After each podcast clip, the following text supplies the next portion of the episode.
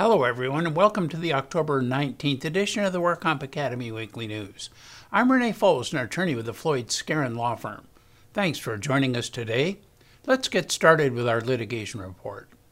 A WCAB panel ruled that a tree trimmer's amputation was a sudden and extraordinary event of employment. Here's what happened in the case of Chavez versus Cut It Right Tree Service and the State Compensation Insurance Fund. Jaime Chavez Jr. claimed multiple injuries in 2017 while employed as a tree trimmer by Cut It Right Tree Service. He was assigned to cut multiple mulberry trees and a camphor tree, and his task was to strip the three mulberry trees, to clear and shape them, and to clear and shape the camphor tree. He became concerned with how the ground crew was handling the debris. The brush was being moved in a manner that tangled his rope, so he spoke with both the members of the ground crew to stop playing with his life. It appeared that they improved in their work. But after lunch, he heard an explosion and at first thought that the chainsaw had blown or the wood chipper. But he then saw that his harness had cinched up and his leg had been ripped off and was hanging. He realized later that the rope had wrapped around his leg, pulled tight, and then noticed that the left pant leg was now hanging, and the rope auto amputated his leg from the knee down. Mr. Chavez testified that he had 15 years working in the tree trimming business, and prior to what happened to him, he has not heard of anyone suffering a leg amputation. Before the trial, the parties stipulated the injury, but one of the issues was whether this was a sudden and extraordinary event. The defense contended that applicants' psychiatric injuries were barred by the six month rule. The work comp judge, however, concluded that from a plain reading of the facts of this case, it is clear that this was both a violent act and a sudden and extraordinary event as defined under Labor Code 3208.3. Thus, Mr. Chavez was entitled to benefits for his psychiatric injuries, and the defendant's petition for reconsideration of this finding was denied in the panel decision. The legislative and judicial history of Section 3208.3d show that a sudden and extraordinary employment condition means something that is not regular or routine and is uncommon, unusual, and unexpected. Applicant's unrebutted testimony reflects that the injury occurred so quickly that he did not initially realize what had happened until he saw his leg. The defendant's contentions that applicant had noticed that the injury would occur because of his warnings to his co-workers to be careful with his rope were unpersuasive. The California Attorney General joined a coalition of 20 state attorneys general in filing an amicus brief in the Federal Court of Appeals to address significant issues of antitrust and anti competitive pharmaceutical agreements involving AbbVie's drug Humira. AbbVie allegedly employed numerous strategies to prevent any competition to Humira, including entering into a multiple anti competitive agreement with rival drug companies.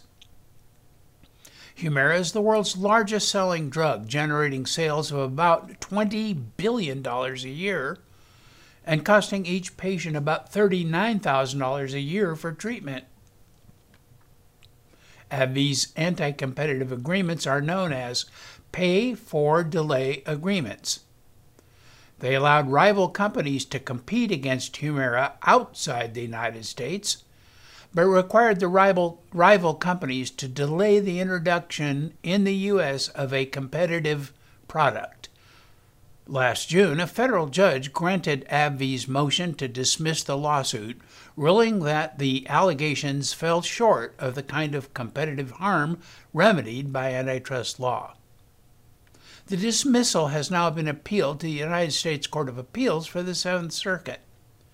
California has thus joined forces with the attorneys general of about 20 other states, hoping to overturn the dismissal. And now another opioid drug maker, Mallinckrodt, has filed for bankruptcy protection in order to implement a settlement of their involvement in opioid litigation. They are the third major drug maker to seek bankruptcy protection because of opioid claims.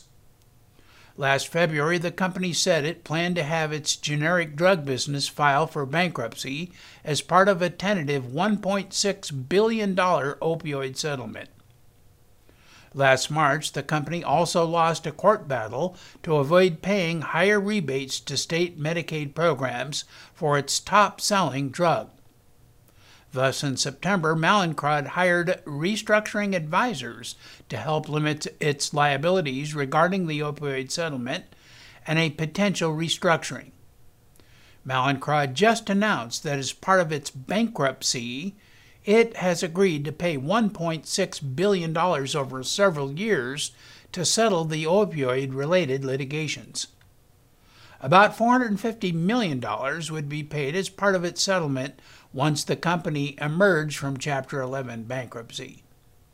The company would then pay $200 million in the first and second year after its emergence from the bankruptcy, and $150 million subsequently through the seventh year.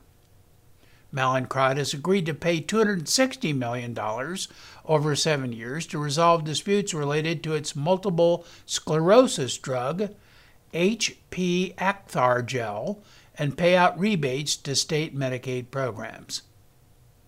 Under terms of the settlement, the court supervised process will lead to the creation of a trust, which will establish an abatement fund to offset the expense of helping to combat opioid addiction and providing support to communities impacted by opioid abuse. The court supervised process is also expected to resolve all opioid related claims against Mallinckrodt and its subsidiaries. And our crime report. A Santa Monica day spa owner has been charged in federal court with accumulating N95 respirators in anticipation of the COVID 19 pandemic, and then price gouging by selling the scarce masks at vastly inflated prices, sometimes nearly 1,100% over their list price. 55 year old Nikki Schwartz of Santa Monica the owner of Tikkun Holistic Spa was charged with one count of hoarding and price gouging. In a plea agreement also just filed, Schwartz agreed to plead guilty to the misdemeanor offense. Schwartz admitted that she began accumulating N95 respirators in anticipation of a shortage that would be caused by a global pandemic. From February until the end of June, Schwartz accumulated about 20,000 N95 masks that had been manufactured by 3M and had a list price ranging from $1.02 to $1.27 each, and Alpha Pro masks that had a list price of 86 cents each. In March, the United States government designated N95 masks as scarce materials under the Defense Production Act of 1950. Schwartz admitted that she obtained the N95 respirators for the purpose of reselling them at above market rates and that she sold the masks for up to $15 each.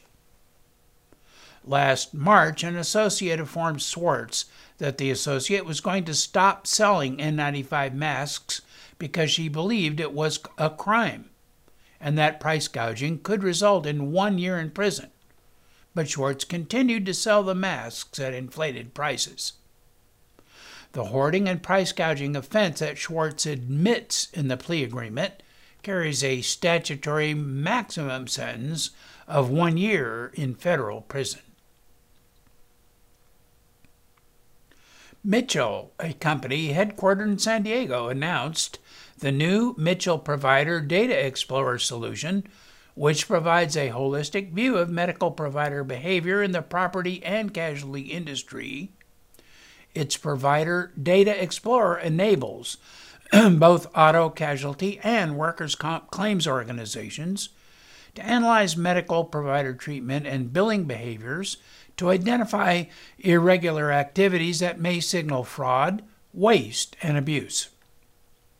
According to the Coalition Against Insurance Fraud, fraud accounts for 5 to 10% of claims costs for U.S. and Canadian insurers, costing about $80 billion per year for all lines of insurance.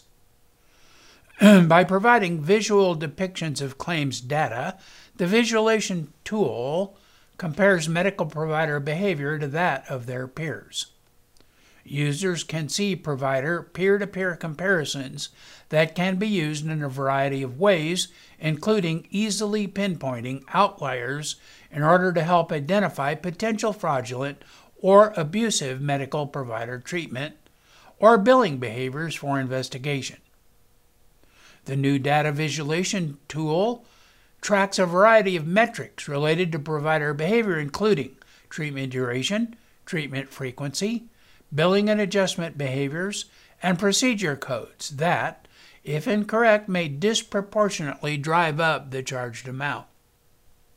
Mitchell's announcement gave examples of how its customers have already reported success using Provider Data Explorer for a variety of purposes.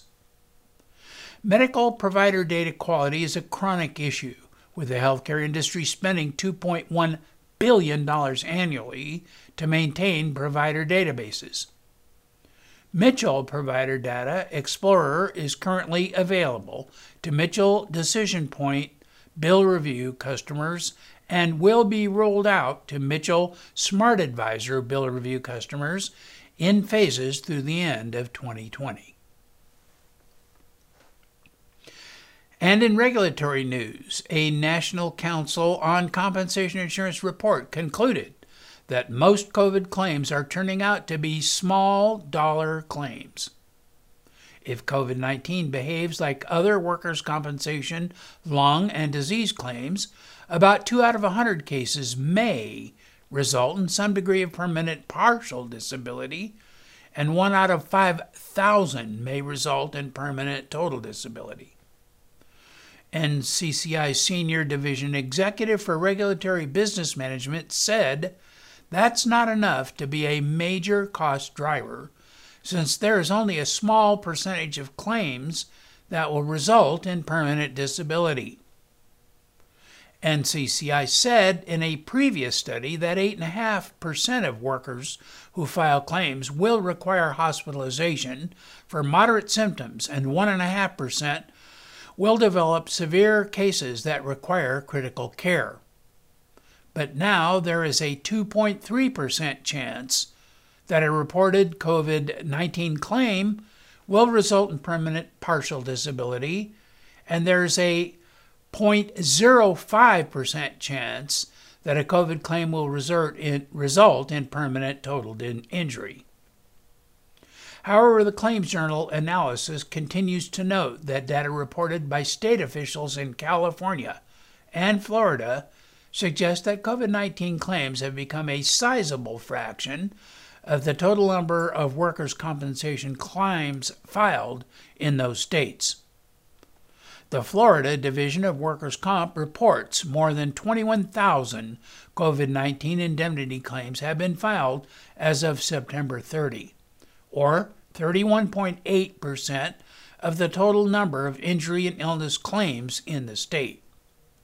Yet Marsh issued a report this week that concludes many of the most dire predictions about COVID 19's impact on workers' compensation system have not been realized. According to one respondent to the Health Strategy Associates survey, the claims filed so far have proven to be inexpensive. 96% cost less than $3,500. The Division of Workers' Compensation announced its emergency regulations 36.7 and 46.2 for medical legal evaluations, which became effective last May will now expire on March 12, 2021.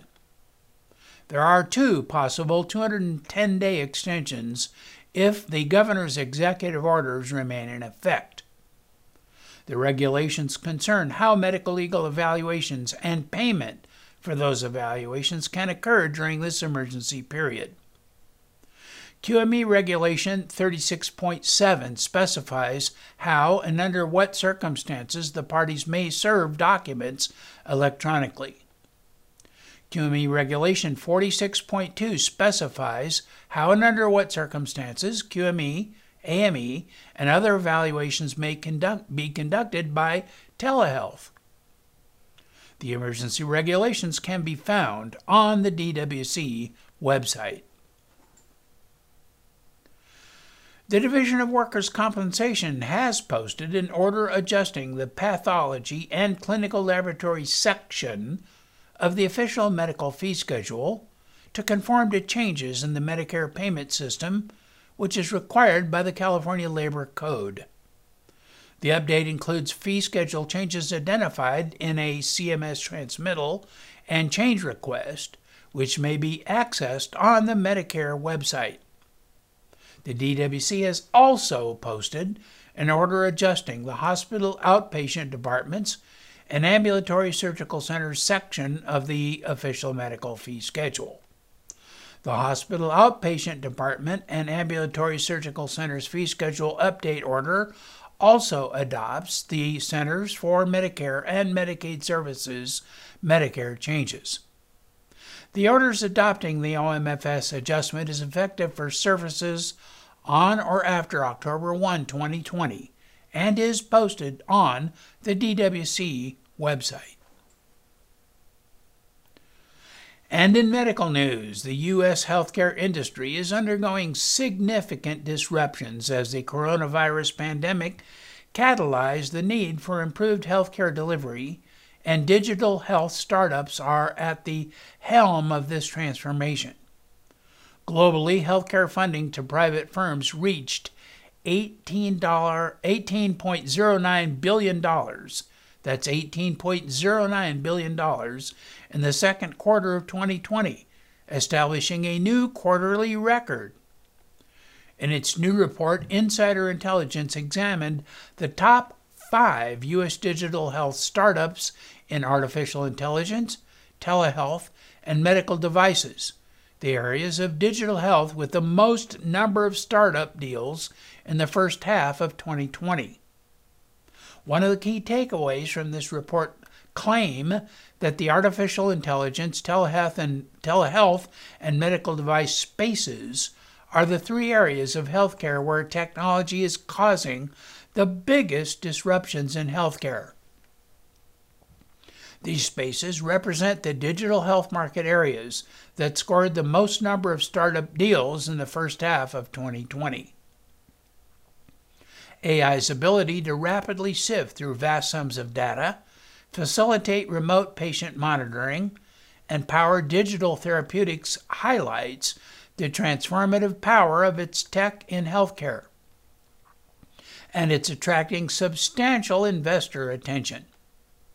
Telehealth usage and investments have surged amid the coronavirus pandemic, underscoring how virtual care solutions are already making a sizable impact on the healthcare delivery landscape.